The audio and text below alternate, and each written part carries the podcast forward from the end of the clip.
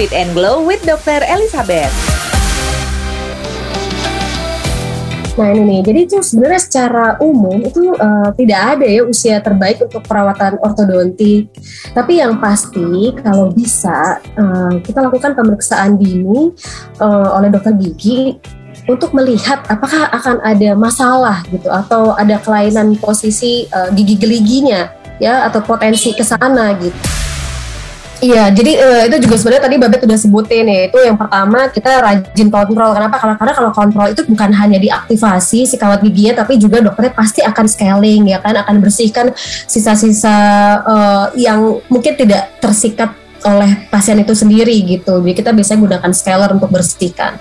Terus kalau kita pakai kawat gigi kan kita biasanya pakai sikat gigi khusus ya bebet ya. Kita nggak bisa pakai sikat gigi yang normal. Kenapa? Karena sikat gigi yang normal itu uh, tidak bisa membersihkan permukaan braces dan gigi secara bersamaan. Jadi memang kalau sikat gigi yang khusus untuk behel itu tengahnya agak agak cekung kan bebet. Bebet mungkin pernah uh, lihat lah ya. Sekarang kan masih pakai yeah. kawat gigi ya. Jadi yang cekung itu apa sih fungsinya? Dia bisa bersihkan permukaan gigi dan juga permukaan behelnya. Kembali lagi barengan sama Elizabeth Pauli di podcast Fit and Glow untuk good friend yang senang banget nih dengerin uh, podcast ini karena memang pengen memaintain kesehatan atau mungkin lagi mencari cara gimana supaya tetap fit dan glow pas banget nih good friend. Apalagi untuk good friend yang di mana adalah uh, pemakai kawat gigi. Nah pas banget nih kita belum pernah bahas kan soal kawat gigi. Tapi emang banyak orang yang bilang kalau kawat gigi itu ribet ya. Banyak juga yang mengeluhkan katanya mulai dari sakitnya, susah saat lagi mengunyah, atau pas lagi makan tuh suka ada yang nyangkut, belum lagi susah dibersihinnya. Masih banyak lagi deh pokoknya masalah atau keluhan-keluhan ketika seseorang menggunakan kawat gigi. Nah, maka dari itu sekarang gue sedang bersama Dr. Elizabeth dari Smile Up Dental Clinic yang ada di daerah Jakarta Selatan. Dan ini gue udah ngobrol kedua kalinya nih ya, mau ngobrol kedua kalinya untuk ngebahas soal kesehatan gigi, terutama yang di episode kali ini adalah menggunakan kawat gigi. Nah, kalau gue pribadi nih, good friend, kawat gigi gue itu udah dipakai dari tahun berapa ya? Aduh, jadi malu nih. udah cukup lama lah ya, ada kali lima tahun lebih dan um, untungnya juga dua tahun terakhir ini, dua sampai tiga tahun terakhir ini gue rajin merawat ke dokter gigi gitu. Yang akhirnya gue jadi happy karena bukan cuma behelnya aja yang terkontrol, tapi kesehatan gigi gue juga jadi terkontrol karena otomatis setiap enam bulan tuh pasti kan ada track recordnya ya di uh, klinik gue dan itu uh, ini apa jadi kayak kayak ngerasa giginya jadi lebih sehat karena jadi lebih rajin scaling ya kan justru itu menjadi kelebihan seseorang menggunakan kawat gigi malah jadi rajin kontrol dan rajin ngebersihin gigi. Nah, tapi memang benar awal-awal itu ngerasa kok kayaknya gigi itu sakit, kayak beda banget sering sering sariawan karena mungkin belum terbiasa kali ya. Kita bakal ngobrolin soal kes, uh, kesehatan atau mungkin cara merawat uh, gigi ketika kamu memang menggunakan kawat gigi nih ya. Makanya udah ada Dokter Elizabeth di sini yang biasa dipanggil Dokter Elis. Halo dokter, Dokter Elis apa kabar? Halo Bebe, baik. Aduh tadi baru dengar kalau ternyata udah pakai kawat gigi lima tahun. nah itu persis Luar aku biasa. mau nanya kira-kira berapa lama sih? Tapi nanti dulu deh dok. Dokter kita ketemu lagi loh. Ini yang kedua kalinya kita ngobrol-ngobrol iya ya dok di sini ya. Seneng banget nih ketemu lagi kita. Sehat jauh, ya jauh dari oh sehat dong. Sehat alhamdulillah puji Tuhan. Emang nggak jauh-jauh dari, dari seputar uh, gigi ya dok kalau ngobrol sama dokter Elis ya? Iya, aduh ya ampun, apalagi ya. soalnya. Aduh, dokter berarti dokter Elis ini emang spesialis gigi ya dok? Apa sih sebutannya dok? Uh, jadi memang dokter gigi ya. Kalau dokter gigi itu banyak spesialisnya lagi. Tapi memang kalau saya dokter gigi umum sebenarnya. Hmm, I see. Berarti udah uh, berapa tahun tuh dok jadi dokter gigi? Oh, kalau dokter gigi udah oh udah ketahuan nih ntar umurnya nih. dari 2008. Dari 2008. Oh, uh, lama banget, tuh. Gak cukup udah, dua tahun ya ngitungnya. udah 10 iya. tahun lebih, gokil. Iya, gokil. bener ya ampun, gak terasa. dari zaman belia dong berarti ya, keren-keren. Zaman keren. belia, betul. Berarti dokter pengalamannya udah banyak banget ya dokter Elis ya, nanganin pasien dengan berbagai masalah ya. Iya iya iya. Ya, Alhamdulillah puji Tuhan. Gak masalah itu yang membuat kita ini ya. Yang iya buat jadi lebih canggih lagi, skillnya lebih iya, skillnya lebih terasa, pengetahuannya lebih banyak. Ya sih? Benar-benar. Nah, tapi dokter kalau misalnya dokter uh, gigi umum gitu ngehandle ini juga kan ya dok ya kayak uh, apa at least tahu juga kan masalah uh, yang biasa dihadapin sama orang-orang yang pakai kawat gigi ya dok ya Iya betul. Jadi uh, biasanya tuh uh, dokter gigi umum itu juga perlu tahu kenapa sih karena kita uh, adalah referral pertama untuk ke ortodontis. Jadi kita juga tahu lah di mana uh, kompetensi kita. Kita bisa nggak sih ngerjain kalau misalnya udah terlalu kompleks, kita pasti akan uh, kami gitu pasti akan refer ke spesialis uh, ortodonti gitu. Hmm kalau masalah berperbehelan ini orang tuh biasa hmm. behel ya ngomongnya ya. Ini yeah. tuh paling tepat tuh minimum usia berapa sih dok pakai kawat gigi? Ada batasan nah. umum umurnya gitu nggak sih? Nah ini nih, jadi itu sebenarnya secara umum itu uh, tidak ada ya usia terbaik untuk perawatan ortodonti. Tapi yang pasti kalau bisa uh, kita lakukan pemeriksaan dini uh, oleh dokter gigi untuk melihat apakah akan ada masalah gitu atau ada kelainan posisi uh, gigi geliginya ya atau potensi ke sana gitu. Dan pemeriksaan pertama ini sebaiknya dilakukan pada saat anak tuh berusia sekitar 7 sampai 10 tahun lah. Nah, dari situ biasanya dokter akan menentukan apakah kondisi tersebut perlu segera dirawat agar tidak semakin parah atau perlu menunggu atau bahkan uh, tidak perlu dirawat gitu. Tapi kalau uh, tadi kalau usia terbaik uh, kayaknya tidak ada ya kalau dibilang usia terbaiknya. Hmm. Oke, okay.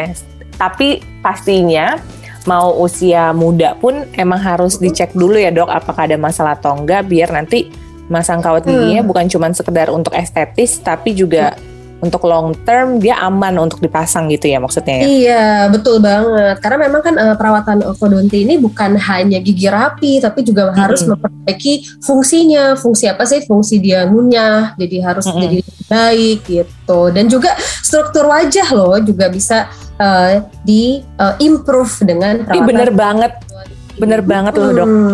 Ada aku tuh dulu nih Babet. aku tuh dulu mukanya kotak banget nih. Secara aku kan Batak ya. Nah semenjak pakai behel tuh mukanya agak tirus gitu. Jadi ah, udah cantik banget. aja, oh, udah cantik aja dari dulu, Babet. Amin sih, amin sih. Mudah-mudahan deh orang lihatnya gitu. Pasti. Uh -uh. Amin, amin, amin. Tapi dok, uh, aku kan tadi bilang udah lima tahun lebih ya. Sebenarnya uh -uh. ada nggak sih durasi pemakaian behel itu sendiri berapa lama gitu? Dok, jujur aja nih dok, banyak teman-teman aku yang lebih lama daripada aku loh. Sampai sekarang belum Beneran deh. Kayak keluar nih barusan. Oh iya benar benar. Iya, Gak boleh gak boleh gak boleh keluar. Iya enggak. Tapi iya sih. Jadi kalau untuk berapa lamanya itu sebenarnya memang tergantung dari kasusnya ya. Ada kasus yang lebih kompleks. Jadi kompleks itu apa sih? Jadi dia itu tidak hanya memperbaiki susunan gigi, tapi juga um, memperbaiki hubungan rahangnya, memperbaiki hubungan rahang dengan tulang tengkoraknya tadi ya. Nah, hmm. tapi ada juga kasus yang simple tapi rata-rata itu biasanya selesai dalam waktu 1 sampai 2 tahun.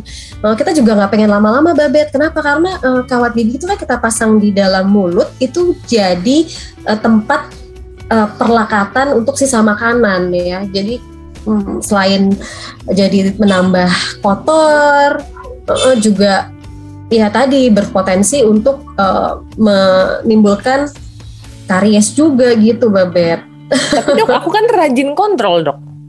Oke, ini karena uh, Babet ini sebenarnya pakai lima tahun karena memang belum selesai uh, Jadi, perawatannya atau gimana gitu. Oh, I see. Enggak, hmm. dua tahun pertama itu struggling dok. Uh, jadi aku kayak emang jarang banget kontrol dan akhirnya di tiga tahun terakhir ini aku jadi rajin kontrol kan.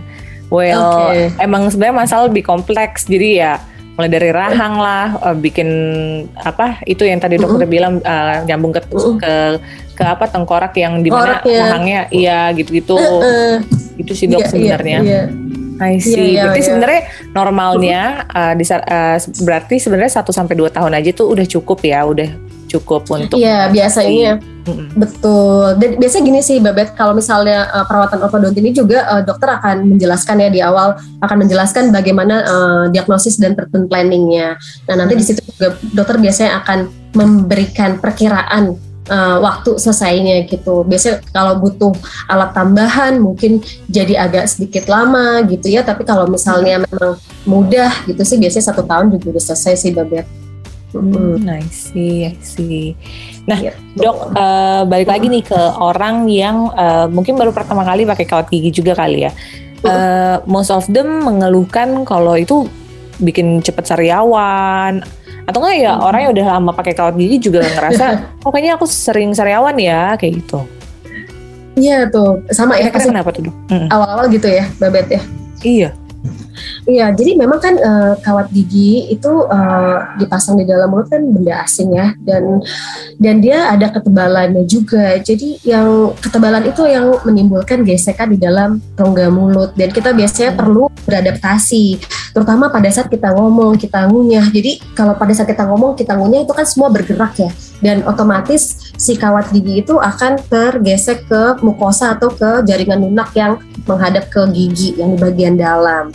Nah, Hmm. tapi uh, itu kita bisa uh, bisa lihat juga tuh. Jadi uh, kenapa sih ada uh, behel yang mungkin agak lebih murah, ada behel yang lebih mahal gitu. Nah, karena itu juga menentukan uh, desain dan bahannya. Jadi kalau Hmm. Biasanya agak kualitasnya agak lebih bagus gitu ya. Biasanya dia tidak terlalu melukai mukosa atau permukaan jaringan lunak dalam mulut. Biasanya Hmm. bentuknya uh, lebih kecil, terus uh, permukaannya lebih smooth gitu. Jadi Hmm. sekarang kan teknologi maju banget ya Babet ya. Jadi banyak sekali jenis-jenis bracket di luar sana dan Betul. mungkin sebagai pasien kita juga bisa lebih kritis gitu untuk lihat oh dok uh, bentuknya kayak apa sih gitu. Terus nanti uh, kira-kira akan dipasang sampai mana tuh? Sampai uh, gigi geraham yang paling belakang kah? Karena memang kalau dipasang sampai gigi geraham yang paling belakang otomatis akan lebih uh, gampang kan untuk terkena si uh, jaringan lunaknya itu di paling pojok jadi makin sempit gitu. Betul. Mm-mm. Terus berdasarkan pengalaman aku juga ya dok, kalau kita jarang kontrol, itu Uh-uh. otomatis cara gigit kita jadi berantakan. Kalau cara gigit kita jadi berantakan, malah jadi mau pas lagi makan tuh lagi seru, eh malah kegigit dinding mulutnya.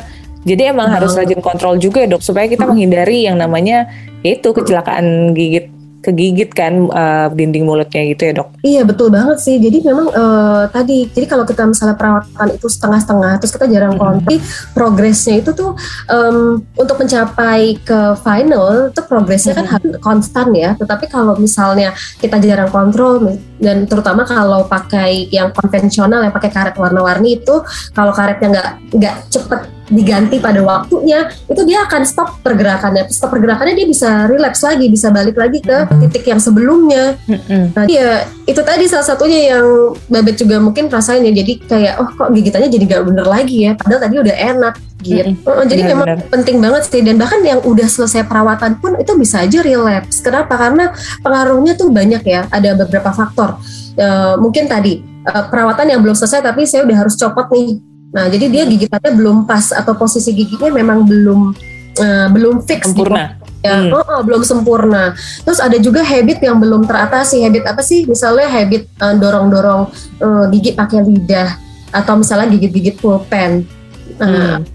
Gigit Jadi- kuku, gigit gigit kuku, kutikula. Hmm. bener banget. Itu dia. Jadi memang kalau misalnya udah selesai, eh, kita perlu banget pakai retainer.